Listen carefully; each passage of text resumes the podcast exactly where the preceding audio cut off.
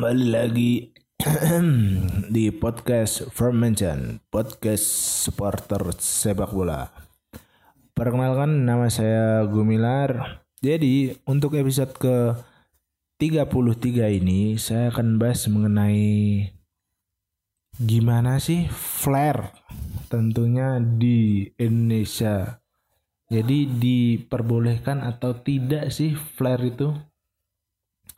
Jadi buat teman-teman yang belum tahu flare itu seperti apa, jadi flare itu kayak sebagai tanda ya. Jadi sejarahnya dulu katanya nih dipakai untuk tanda militer-militer di Amerika sebagai tanda untuk mungkin pertolongan per, pertolongan pertama ya mungkin pada saat tersesat gitulah ya memberi sign atau suar sebagai tanda intinya untuk ya keadaan genting gitulah di militer-militer sana. Jadi flare atau biasanya ada smoke bomb, ada apalagi tuh ada flare, ada smoke bomb itu termasuknya pyrotechnik menurut Wikipedia. Jadi pyrotechnik nih menghasilkan cahaya yang sangat terang dan atau panas tinggi tanpa menghasilkan ledakan. Jadi flare ini kayak ya biasanya para supporter untuk sebagai tanda kemenangan lah ya memeriahkan atau party atas kemenangan itu sendiri. Jadi Suar ini menurut Wikipedia termasuk pyrotechnik. Nah ya maksud saya kembang api jadi kayak flare, smoke bomb atau kembang api gimana masuknya di stadionnya. Jadi ketiga itu termasuk kategori pyrotechnik. Pyro. Jadi biasanya buat teman-teman yang pernah dengar no pyro no party. Nah ini pyronya apa? Salah satunya ya flare smoke bomb sama fireworks atau kembang api. Jadi menurut FIFA sendiri nih ya menurut FIFA sendiri bagaimana sih kayak regulasi mengenai pyroteknik ini? Jadi regulasi FIFA ini diserahkan kembali ke federasinya di tiap negara. Jadi contohnya federasi di Inggris sama di Indonesia itu mengenai regulasi pyroteknik nih beda-beda. Ya jangan disamakan regulasinya. Misal kok di Eropa dapatnya gini di Indonesia dapatnya gini. Ya beda ya. Untuk federasinya ini regulasinya tergantung negaranya masing-masing. Jadi kita contoh untuk di Inggris di Inggris ini regulasinya cukup ketat ya.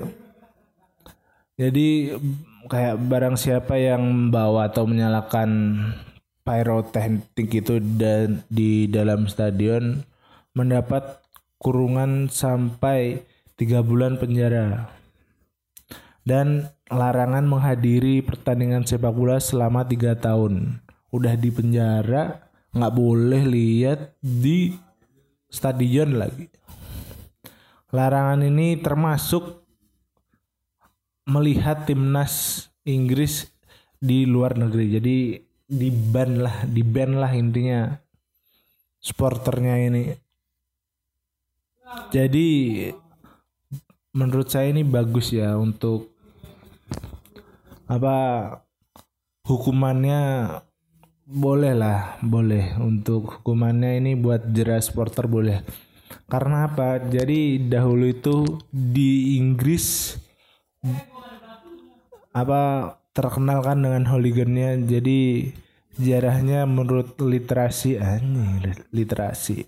Udah paham banget nih jadi menurut literasinya flare itu identik dengan hooligans hooligans di Eropa sana. Jadi mereka ini untuk menunjukkan eksistensi dirinya dan sebagai bentuk protes katanya. Nah, ada insiden antara pertandingan ALFC dan PAOK FC pada tahun 1984 ini ada seorang penonton terbunuh akibat flare. Dan penggunaannya itu pun di Eropa sana menjadi perdebatan lah flare ini karena masih banyak memakan korban bahkan di Bolivia ini pada 2013 ada seorang anak 13 tahun meninggal karena terkena lemparan flare itu sendiri. Jadi udah memakan korban lah ya. Di Eropa sana bagaimana penggunaan flare itu sendiri makannya sampai dilarang-larang akhirnya Inggris pun mengeluarkan regulasi kurungan penjara selama tiga bulan dan tiga tahun tidak boleh melihat sepak bola dan untuk regulasi di Indonesia sendiri itu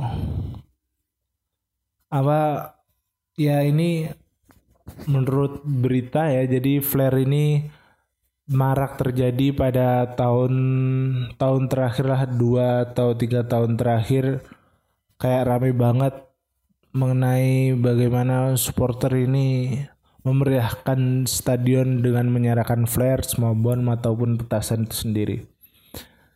Jadi PSSI mengeluarkan regulasi katanya supporternya didenda 10 juta Nah Indonesia denda lah ya bikin jera tapi kembali lagi menurut saya ya cuman denda ya masih bisa lah supporter ngulangin lagi.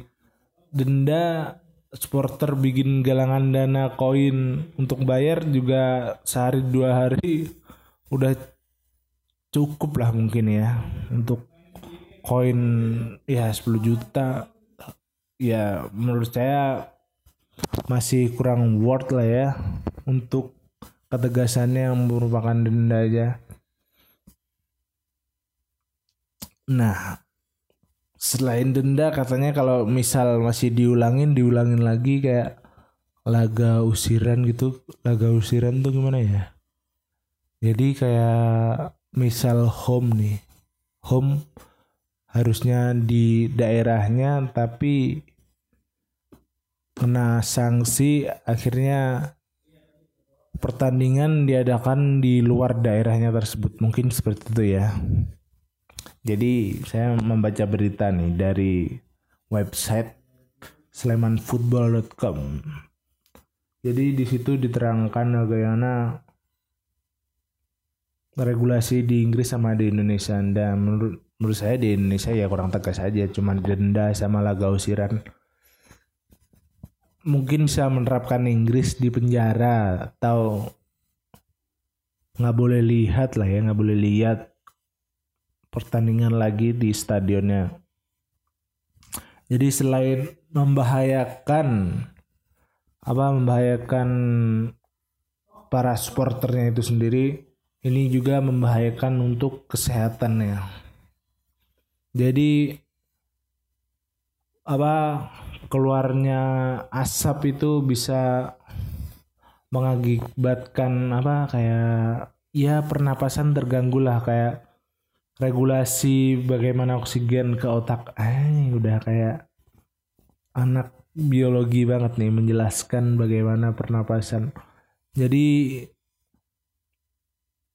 asap dari flare ini mempengaruhi pernapasan-pernapasan di dalam tubuh kita. Jadi kurang lah pasokan oksigen ini masuk ke tubuh kita dan itu mengakibatkan sesak napas bisa sampai meninggal itu paling parahnya ada juga misal apa punya penyakit bawaan lagi misal asma atau ya penyakit-penyakit pernapasan itulah.